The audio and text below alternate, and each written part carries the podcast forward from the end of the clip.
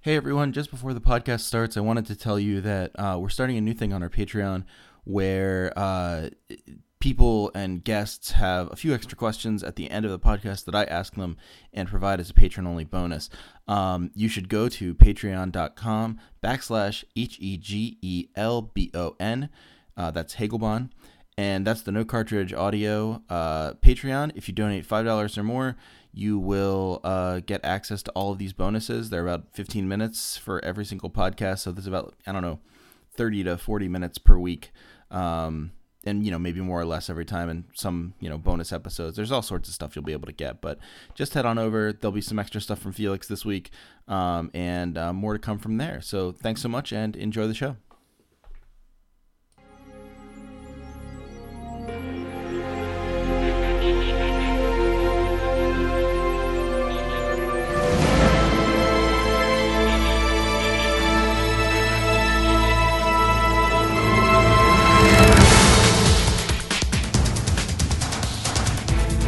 Welcome to No Cartridge Audio. My name is Trevor Strunk, Hegelbon on Twitter, and I'm very pleased to have with me today um, Felix Biederman uh, at By Your Logic and one, um, I guess, one sixth of uh, of Chapo Trap House. Felix, welcome. Hey, Drew. Thanks for having me, man. Yeah, of course, absolutely. Um, you want to tell us, uh, in your own words, uh, what you're here to talk with us about today? So today we are talking about one of my favorite subjects, Metal Gear Solid, but specifically, as Trevor's told me, from a theoretical standpoint, about whether the games are sort of a jingo pro-war war fetishization games, as many of the great canonical World War II and then later uh, generalized warfare games are from the West, or if it's a protest game. My opinion, my I think Metal Gear Solid is as a series. It has one of those things that you can that you see in all great fiction. You see it in The Sopranos. You see it. You see it in uh, in The Wire or whatever. You know, and other non-prestige TV things where mm, I'd say a plurality of the audience enjoys them on this surface level. Like, say, The Sopranos, people love it when they they tell funny jokes and they get laid and they they shoot people have cool fights. And with uh, with Metal Gear, it's something similar where there are these beautiful, dramatic set pieces, uh, especially in the last two installments of the series. Uh, these incredibly dramatic scenes of warfare and infiltration and espionage. And it's you know, it has this very anime over the topness that people really like, and these very memorable characters. And the gameplay is thrilling and always has been. The first game was incredibly cutting edge at the time. And going into the last one, the last of the series for now, Metal Gear Solid 5, maybe the greatest stealth game I have ever played in my life. Incredible, seamless, fun, whether you're doing shootouts, you're infiltrating, you're taking it slow, whatever you're doing but it has the second level. And I think one of the tells in the second level is something that you see in these aforementioned work, works of art where the creator is giving you a nod that this isn't what it seems. Hmm. I think there is a central joke to the Metal Gear series that is you know amidst the life and death seriousness the very the core anti-nuclear proliferation anti-authoritarianism message of the series, there is a joke that hinges on things, and the joke is the Metal Gears themselves. Now, hmm. in every single game, there's a new Metal Gear coming, and it's hyped as this is going to change everything. In the games that are set during the Cold War, uh, say the Shagohod in Metal Gear Solid 3, it's brought to us as this will give the hardliners a push to take over the Soviet government, and it will totally change the balance of the Cold War because it can, unlike uh, unlike a silo fired ICBM, it's a mobile tank with its own defense system, and it can fire from wherever. It can't be traced. Holy shit! You know this hardline faction has a hold of it. They've been secretly funding it. In Metal Gear Solid, 1, we have a similar type of thing, except it's a rogue contingent who's gotten this. In Metal Gear Solid 2, it's the it's the seizure of a the Metal Gears that are purposed not equipped with nukes, but are purposed to hunt down the Metal Gear Rex that everyone has a blueprint for now. And then the Arsenal gear, which is so powerful for its manipulation of information. But the central joke in all these is that they're always taken down by a single guy with a rocket launcher. Maybe he has some help, as Solid Snake did from Gray Fox in Metal Gear Solid 1. But still, that's only two people taking down what is supposed to be an unkillable weapon. And I think that's a very clever joke about military R&D, about think about all these bloated insane pork barrel projects that don't even return that much employment, but are just mostly paying the salaries of executives and uh, and lobbyists and other bagmen. Things like the F-35, stuff of that nature. It's a joke that we we put so much stake into creating these weapons for these conflicts that no one in their right mind would ever want us to happen. That we should be working to prevent from happening that we would ever have a conflict where we're going to be having dogfights between modern fighters to establish air supremacy. You know, right. that would be a war against China or Russia, except we put literal trillions of dollars into that event. And it turns out these things don't work that well. The F 35 is kind of a piece of shit. As are many of these other Right, that's the that's the that's the massively expensive one that they basically decided like was like just not didn't work. Yes, yes. These the point is these are dangerous weapons and they play into very dangerous motives and ideologies. But the military industrial complex is so bloated and contradictory. It's a it's a sick man of an institution that it just takes a determined guy with a rocket launcher at the end of the day every time. Yeah, it's really interesting because like I was, uh, you know, in in in prep for talking with you, like it, it, sort of speaks to two things. So in prep for talking with you, I wasn't replaying the games; I was rewatching the intro cinematics. Um, you know, in a lot of ways, I remember two things about Metal Gear when I was growing up, and the one was when Metal Gear Solid came out. What you said, like how revolutionary it was. I remember my friends talking about it and just like being kind of like I was, you know, in tune with games at that point, and I just had never heard of anything like it. Um, and like there were a lot of games that were supposed to be like that. Like i remember parasite eve was supposed to be like that and it really wasn't. But metal gear solid was like the one that really changed everything. Um, and then in metal gear solid 2 like my, my my buddy who was like super into the metal gear solid games would just like go on and on about how important that like opening cinematic with snake and the rain is with like the um the harry uh oh uh, who's the composer? Oh harry gregson um, williams yeah, Harry Gregson Williams in the background and and just like you know the the the over the topness of it. And so I went back and watched them a little, and really like all I could think about, you know, watching the one from two and then watching five. Obviously, it's different. In, in two, it's a much more sort of heroic intro, and in, in the intro to Ground Zeroes, it's the introduction of like the main villain and just like the the abnegation of humanity in the face of war. But in both instances, like the first instance, it's Snake, and and at the end, Raiden. Um, and it's like it's like you know one man against the, all the odds. And in the second one it's like one man is the key to like this overarching impossible organization.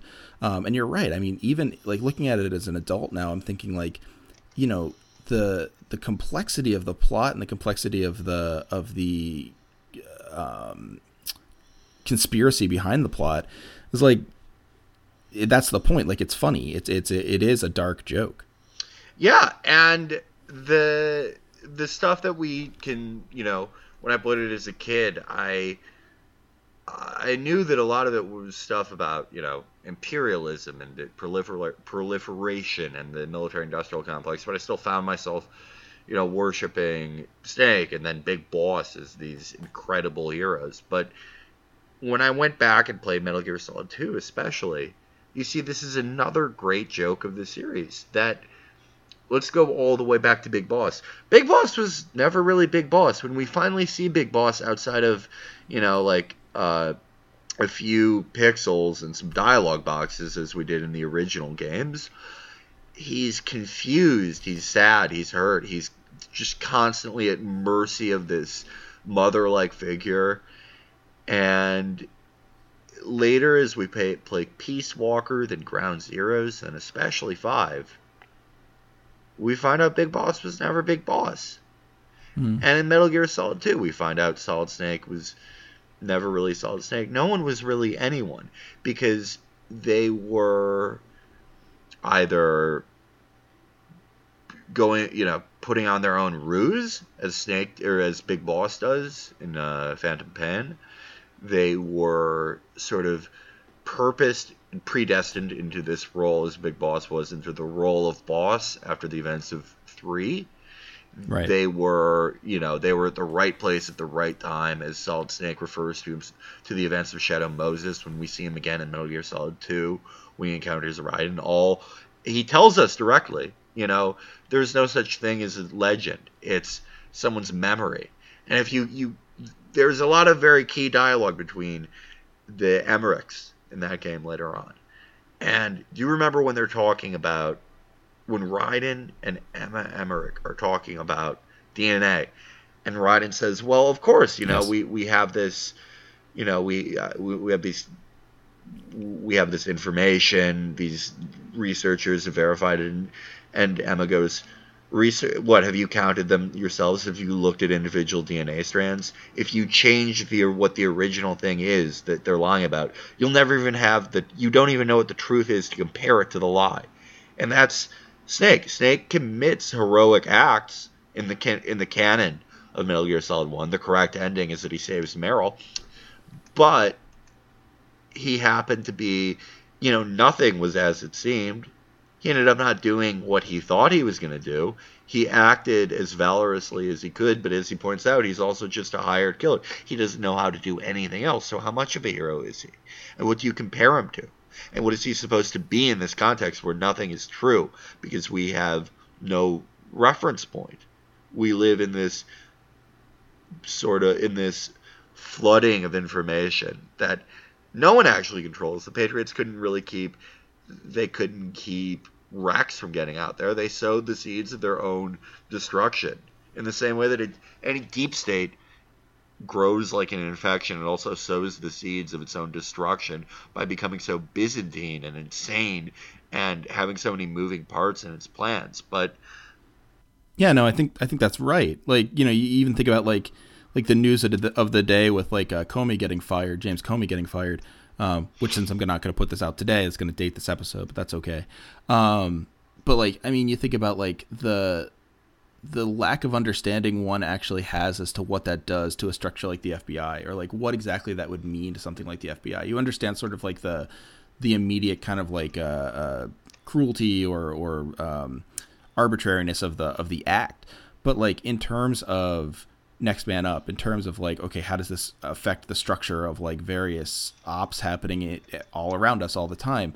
It, it, you're right. It's Byzantine. It's not. It's it's gone from secret to almost like a double blind. Like the left hand doesn't know what the right's doing, and that ends up being like, again, as you say, like just part of like its own um, self abnegation. Yeah, and that Metal Gear Solid 2, it's if you go back and play it now with the expectation of what we expect in controls and features in a modern stealth game, you'll find it lacking in some ways unless you have a particular affection for the game. But I really do think it is the key to the entire series. The prequels Absolutely. and it informs the prequels more than the prequels inform it.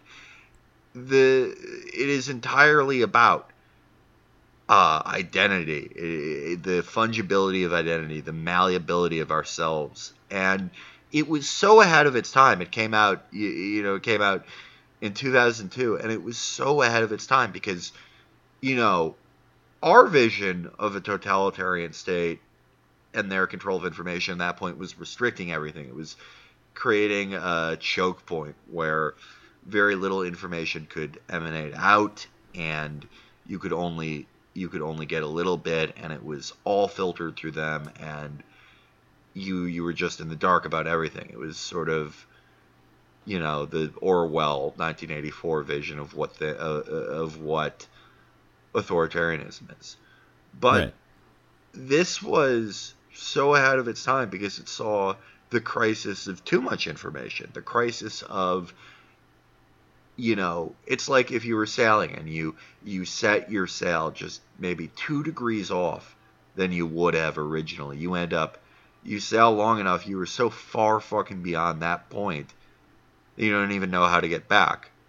Yeah. And so it puts forth this AI and information system where there is no truth to begin with. It's slightly altered just enough, but there's just information all over the place, and there's so much to consume there is so little of life that is certain anymore that there is no such thing as truth anymore. And how can you how can you know who you're rebelling against? How can you know what you're agitating towards? I mean, Solid Snake knows more than anyone almost besides Ocelot in that game and even he doesn't know. He didn't. Uh, he didn't. We don't find out until the end that the Patriots are all dead. That this is an AI system. Ocelot knows more than anyone, but he has to literally become insane to manipulate the system, as he did, right. which he does in four. Yeah. It's it's fascinating too, because like a lot of what I like to think about with Kojima, I I know this is like, I have this weird. Uh, um, fetish or, or quirk with um, with game uh, uh, series like this. If I come to them late, and I came to Metal Gear Solid late, like I like to play the first game in the series first, um, and like sometimes I'll go back too far. Uh, and so I remember when I was in college, I played a ROM of the, the of Metal Gear, like the the NES game. I don't know if you've bothered playing through that or not. Um, oh, the it's, yeah, it's, I played an emulator of it once. Yeah, it's beyond clunky. Um, but what's what's fascinating about watching Kojima grow from that, um, and it's becoming even more interesting as I've learned more about him. But like, you know, thinking about Kojima as like sort of like an auteur, starting with that, you have the seeds of of the the extraordinarily complex kind of, um, and I find it convincing uh, uh, framework you're you're laying out there. Um, but I mean, ultimately, the original Metal Gear is just like a Twilight Zone episode. Like you're following Big Boss's orders the whole time, and then at the end, you find out Big Boss was the was the bad guy all along. Um, and you know, it's just like it's it's just a classic kind of Twilight Zone or James Patterson or Tom Clancy kind of turn, where like, oh, you know, what what you thought was true wasn't true.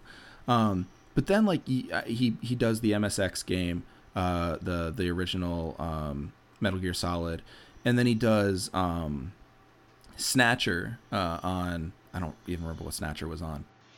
I've never played it. Uh, I'm I'm fascinated by it, but I've never played it. It's a totally cool game, and it, it's very frustrating. Um, it's, it's much more like a visual novel than anything else is, is produced. But Snatcher gets at like Snatcher basically takes that kind of hokey, you know, uh, weird twist ending and makes it like and actually kind of infuses real world politics into it by way of like AI and robots in a way that doesn't look anything like Metal Gear Solid. Um, but it's fascinating to watch him take something that is just a germ early on, and a germ he's like admittedly not happy with, and like mature it up through until he gets to something like you know Metal Gear Solid 2, Metal Gear Solid 5, like all of these sort of high watermarks in the series where his vision actually like takes a step forward or evolves into something different. Um, I don't know how often you see that in video games. Yeah, well, very rarely someone gets as much time with one thing as Kojima did. Oh, that's true. I, I also think though that he's he's an unusual mind for games. He's he's a very strange person, but he he's kind of lost in that sea of information. When you pay when you play Metal Gear Solid Five, it's as I said, an incredible game and parts of the plot I really love, but it's very clearly unfinished, and most mm. of that is a problem problems with uh, Konami itself. But it's also like he just you can tell that he got so into the 80s theme that he, he gets lost at certain points. That's interesting. I mean, it's interesting because like he, you know, you can you can draw parallels too with the kind of like governmental uh, bloat too, because by the time Kojima's doing like the later Metal Gears, and I know he has the falling out with Konami, but like, I mean, by this point and by the point he's making those games, he's essentially like, in terms of uh, video game developer status, he's essentially like the thousand pound elephant in the room. Like, if you get him, you know you're going to turn a profit, uh, which is of course why he sets out on his own. But like, he's also so temperamental, so seemingly arbitrary, so like you know baroque in his designs that it, it, like it becomes sort of like this this faith that you have to have in him that like okay yeah he's gonna produce something good um, and him getting lost just seems like such a such an interesting way for that to kind of crumble there's a very interesting uh, reflection of art in life there uh, because Kojima in his motives in his grand vision and what he wants to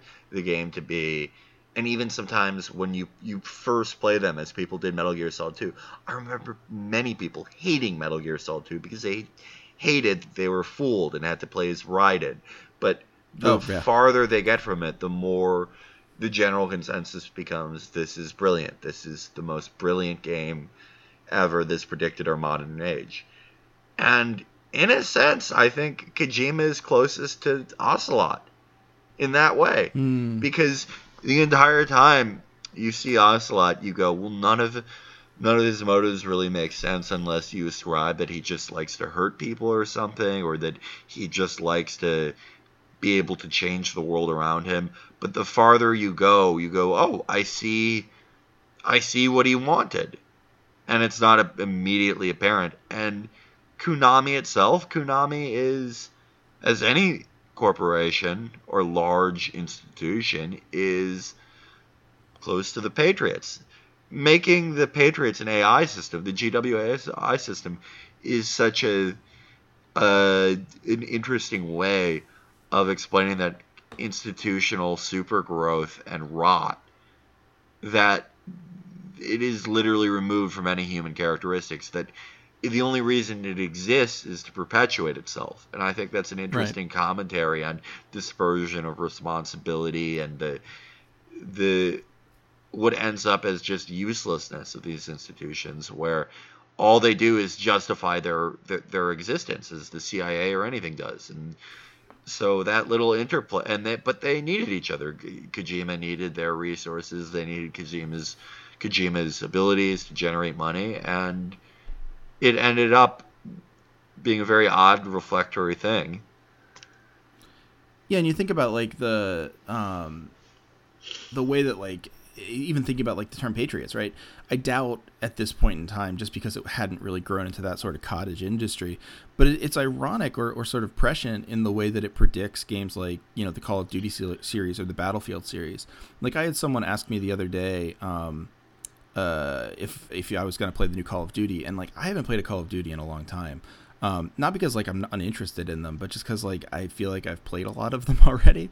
Um, but like you know they were saying, oh, it's anti-war or tries to be like you think a game could be anti-war, and there's just like you know in, in a certain way it strikes me that like those are just repetitions. They're their own sort of self-proliferation, and so like in the back of your mind, you're always thinking like is this game i touched a little bit on this in a previous episode um, but like is this game actually doing anti-war to do anti-war? Like is this a statement it's making? Or is this just like it's understanding that it has to change things up in order to keep selling games um, in order to perpetuate itself like is it actually saying something about humanity or is it just like a an algorithm i think um, well first that's an interesting point i mean those the call of duty games are like it's like if the Patriot AI training programs or virtual reality training programs were just things that we could buy, more or less. I mean, right. we later found out that the you know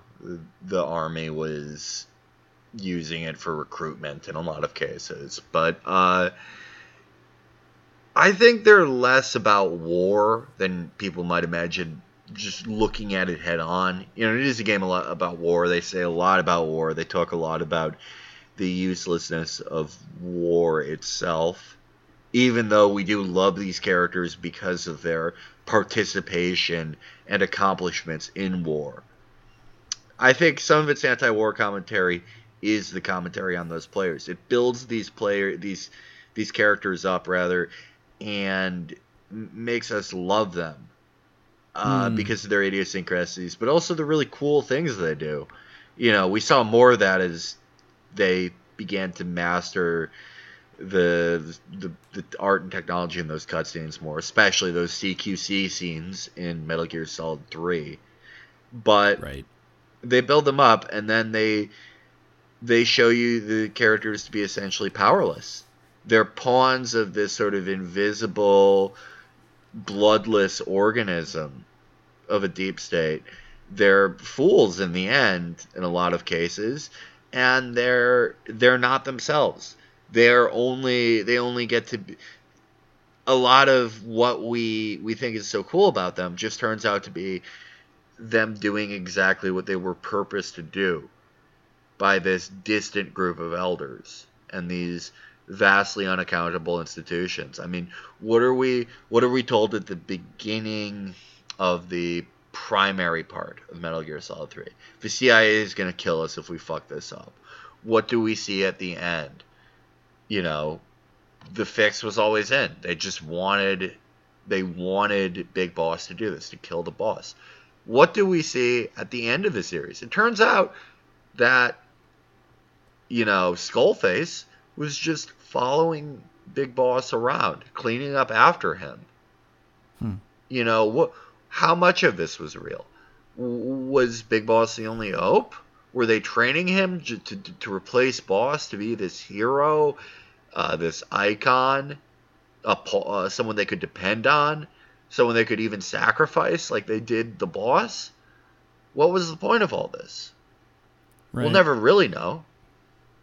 And I guess that's that's like kind of the point, right? Like, so I, I two things come up from that, but the first is, is kind of like a, a, garden path, so I'll, I'll just get out of the way.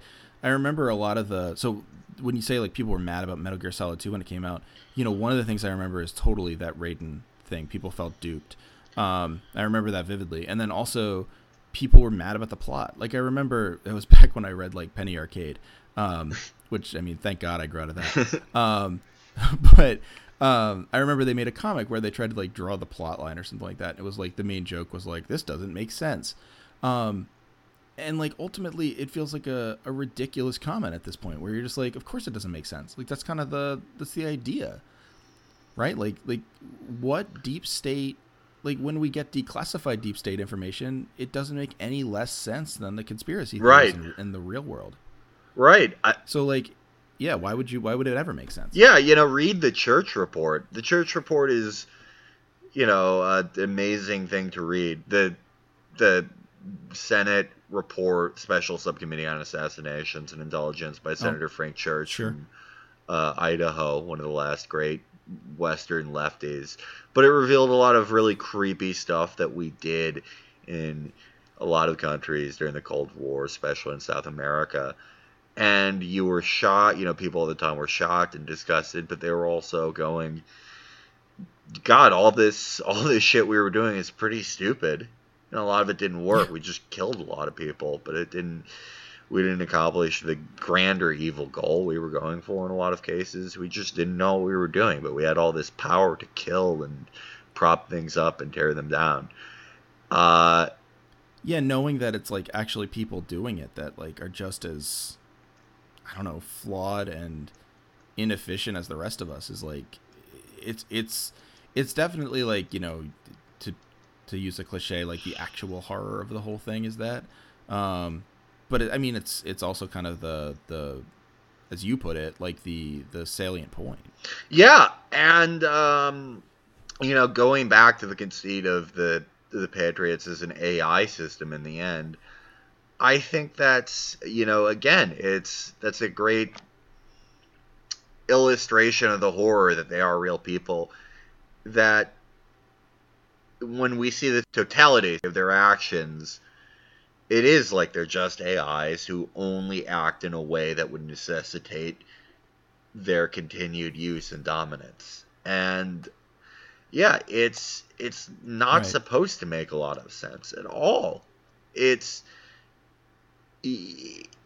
it's you know when you play Metal Gear Solid 2, the theme and this was brought to us as the theme of Metal Gear Solid 3 but I felt it was way more the theme in two because you were you felt surrounded. And the theme of two to me, as the player, the playing experience seemed to be surviving. You know, when I was in Big Shell, you're just mm. the the view of the camera. You, you you feel like the entire structure is coming down on you. You are surrounded by sentries. When you, especially when you're in Arsenal gear and you're literally crawling through the bowels of this horrifying leviathan. Uh, and the segments are meant, you know, named like you know colon A, colon B, shit like that.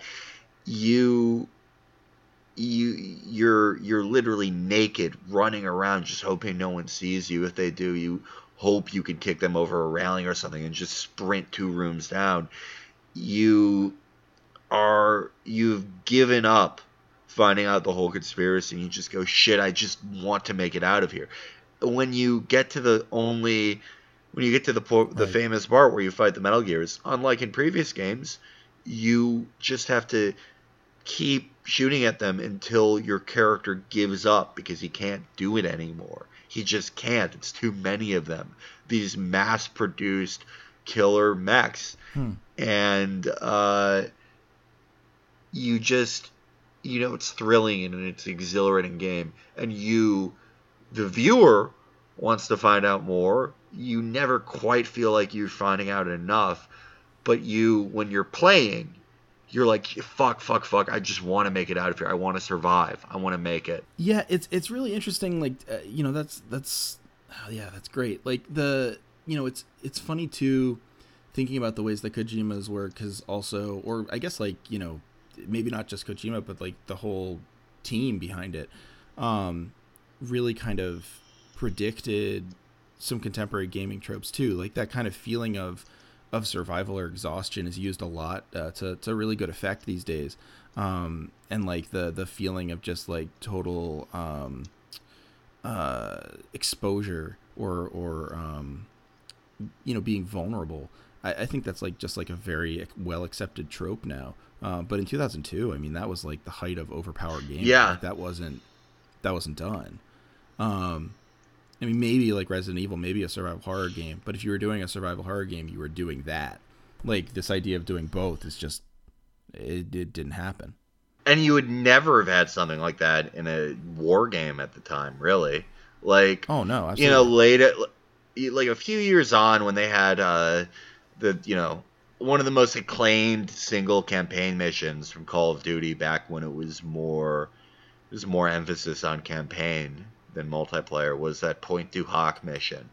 And there is a little bit of that helplessness there, but it's just it's sort of cheap things like you're experiencing this scene from first person, you can't really do anything. Then you're in the game, then you're killing everyone, and you're just as powerful right. as you've always been.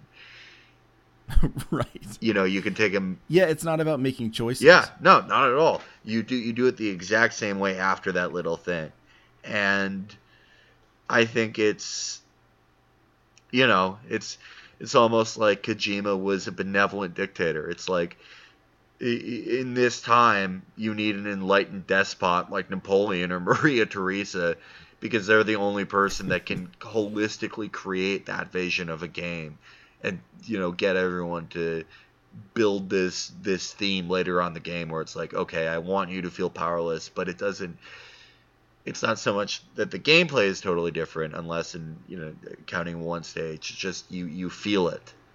And yeah like i mean play any war game now. Well i've been playing battlefield and i've been playing the campaign a bit and there are so many of these scenes where you're supposed to feel powerless at the beginning of the game you run through this thing where you just get killed where it's impossible for you to win and it's cool and it's you know it's definitely way different than what we would have had a few years ago and part of that is just you know the renaissance of World War II and even World War One games and sort of reimagining right. them. But it's it will never be as novel. It will never have the the wholly helpless feeling that Metal Gear Solid 2 had ever. I mean, there's something about like narrative there too. I yeah. Think. Like, I mean, it, you know, the the I think the story in all these games gets gets maligned a lot um, by like you know people who are sort of coming after it after the fact, or even people who played it at the time. It's either maligned or beloved, and uh, you know there's something about it like structurally that's really interesting or really compelling. Is like so I brought I brought him up before, and I'm sure I'll do it again. But he's you know one of the more interesting critics in terms of narrative. Um, uh, the critic, the Soviet critic Eric Lukács says about like um, he talks about historical fiction. He's a real big fan of um, uh, Stevenson. He loves Stevenson, and he uh, he loves Stevenson because he says like yeah like look Stevenson the way he did it he um he gives you everyone. Like he gives you all the levels in the entire world. Like you get like kings and you also get like peasants and they're all in the same book and they're all living in the same totality. You know, Stevenson isn't he's like a capitalist, he's whatever. Like he doesn't like his politics. But he says like him or um, Balzac, like you get everyone. You get every you the whole top down system and you get to see everyone living in it as people. Um, and then he gets mad about like later later stuff because it just presents like a narrative. It's not about like individual characters or something like that. Um, and in a certain way, the way you're describing Metal Gear, it makes me think like, yeah, like Kojima kind of does the same thing. Like he gives you everyone from the top down, except that once you get to the top, there's like there's a hole there. It's like you you sort of like instead of the king, you take out the king, and it's like a it's an aporia. It's a it's a black hole. It's nothing, um, except like randomness, chaos, or something like that. Um, and that's just like you know even beyond gameplay like that's just such a, a profoundly unsettling feeling um, that I think like you know unless you're making a truly like politically uh, um, uh, I don't know rough game like if you wanted to claim that there was no sort of like higher political purpose to World War II or something which would be a risk uh, but interesting um, unless you're doing that then I don't know how you're gonna replicate it.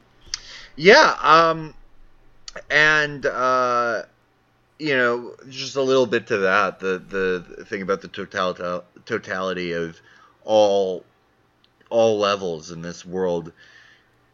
Going back to uh, MGS one, and this mm. was incredibly novel at that time because think about what games were at that time, and think about what narrative was at that time. To have this focus oh, yeah. on Johnny Sasaki, the guard who shit himself all the time, you know, it was thought of as this funny thing, but it was this kind of interesting insight.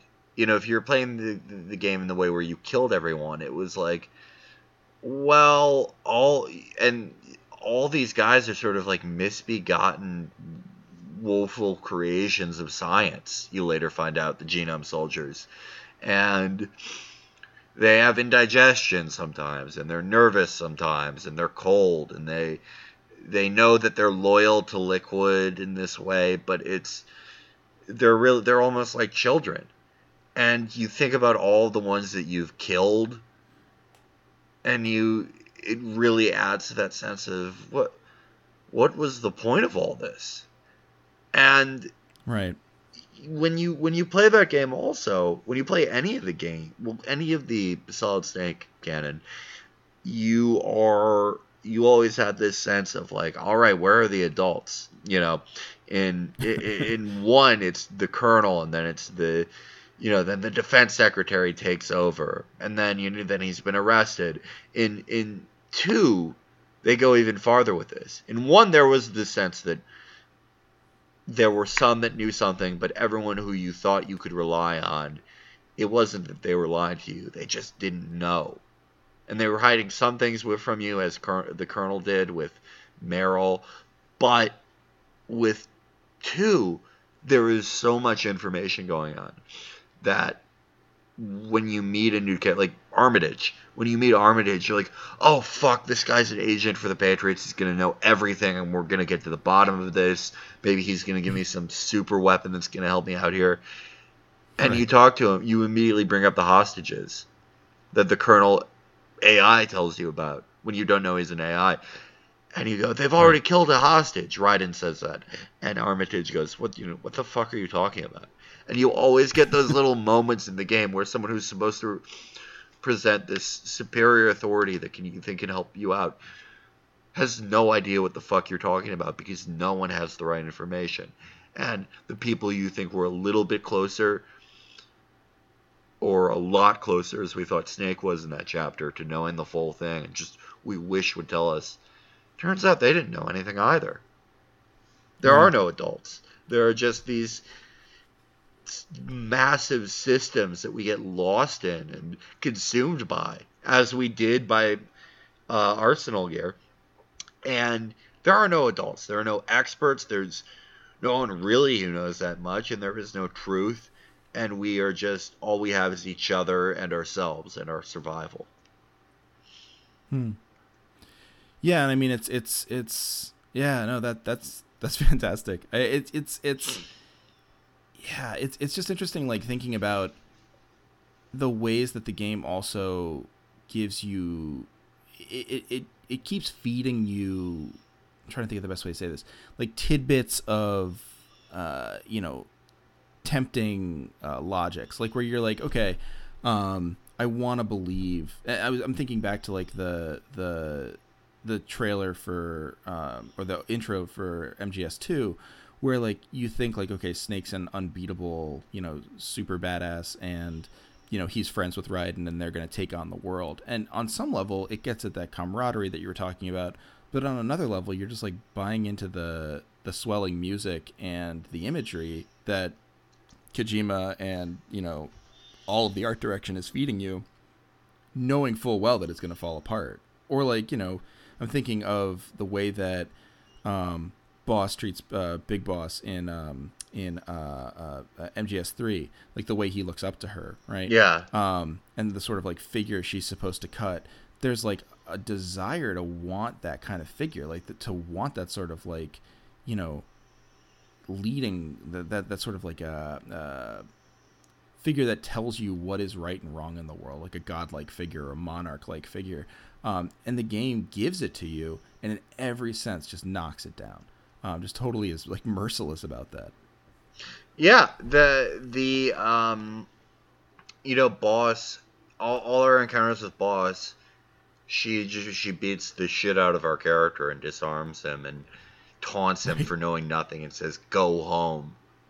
There's nothing for you here. You're a boy." And you know, you are you are a bit intimidated by your surroundings in three, and you go, "I wish I was as powerful as her." But then when you beat her and one of the greatest gut wrenching moments ever in a game when you have to final that fire shot and the final shot into her. Yeah. And you find out what is more horrifying.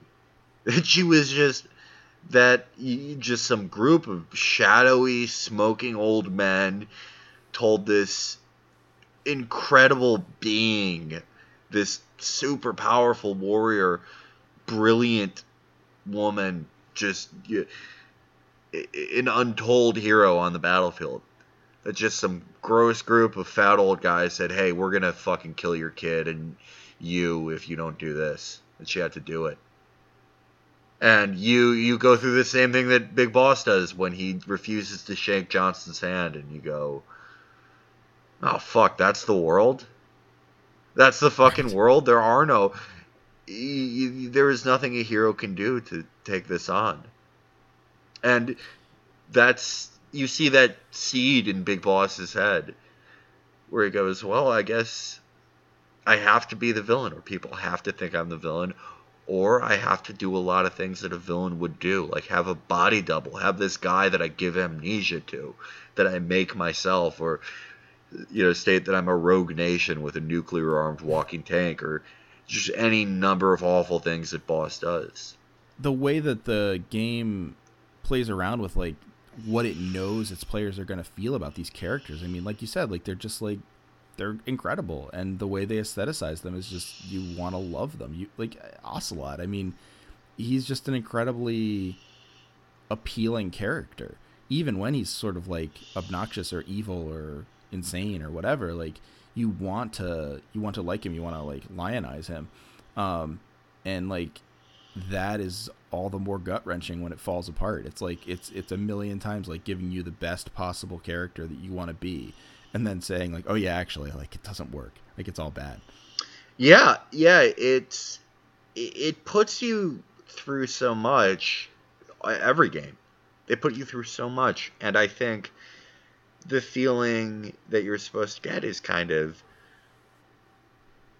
this is this entire world, this this these massive superstructures are so fucking evil and make me feel so fucking helpless and I don't know what I can do, but I just I hate everything they stand for. I wish we had an idea of what we could replace them with, but this is this is so disgusting that it can it can build up these individuals and make us think all these things about them and then rip them apart or show us that they were never there to begin with or were never were what we thought they were. They it's I think going back to that original question, are they lionizing war? Are they anti-war? I think it's if anything, this is sort of a treatise on imperialism or uh, yeah, you know structures like the military-industrial congressional complex or things like that.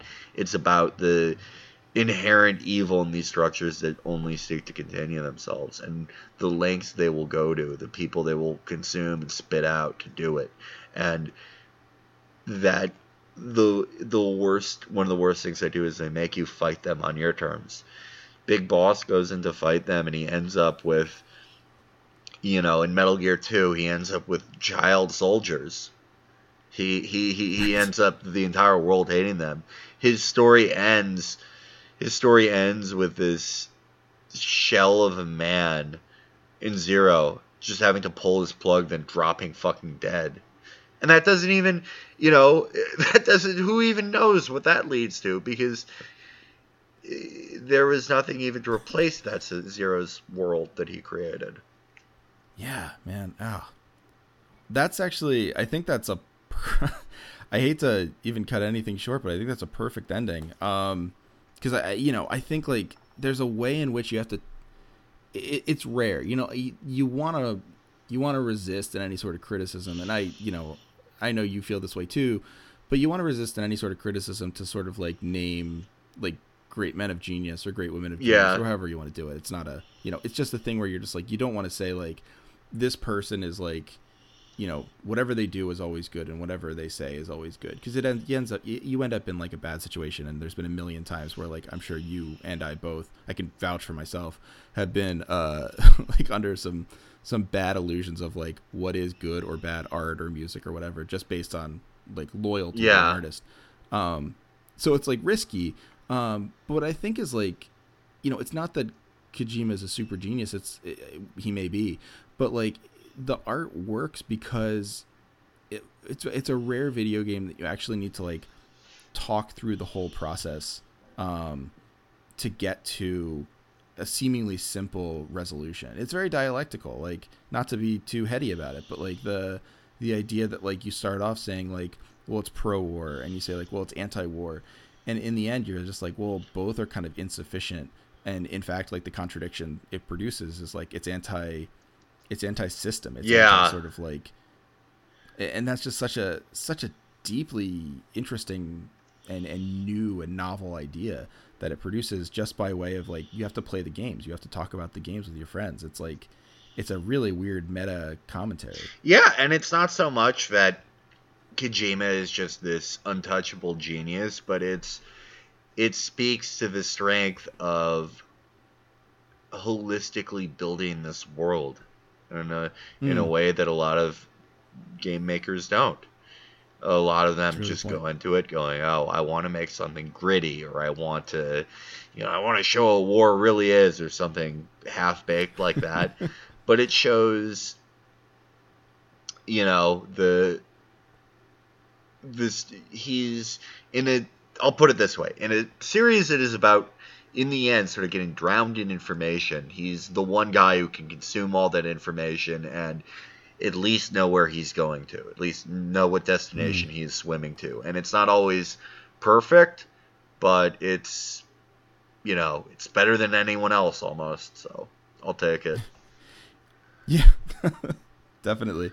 Um, so you have anything to add? Anything we didn't touch on? No, I think that's that's all. That's uh, that is the conversation I've been wanting to have about Metal Gear for a very long time. So thank you for having me. Well, yeah, thanks for having it. It's like it's the conversation about Metal Gear that I didn't even know I wanted to have, but yeah, it's been been fascinating, been fantastic.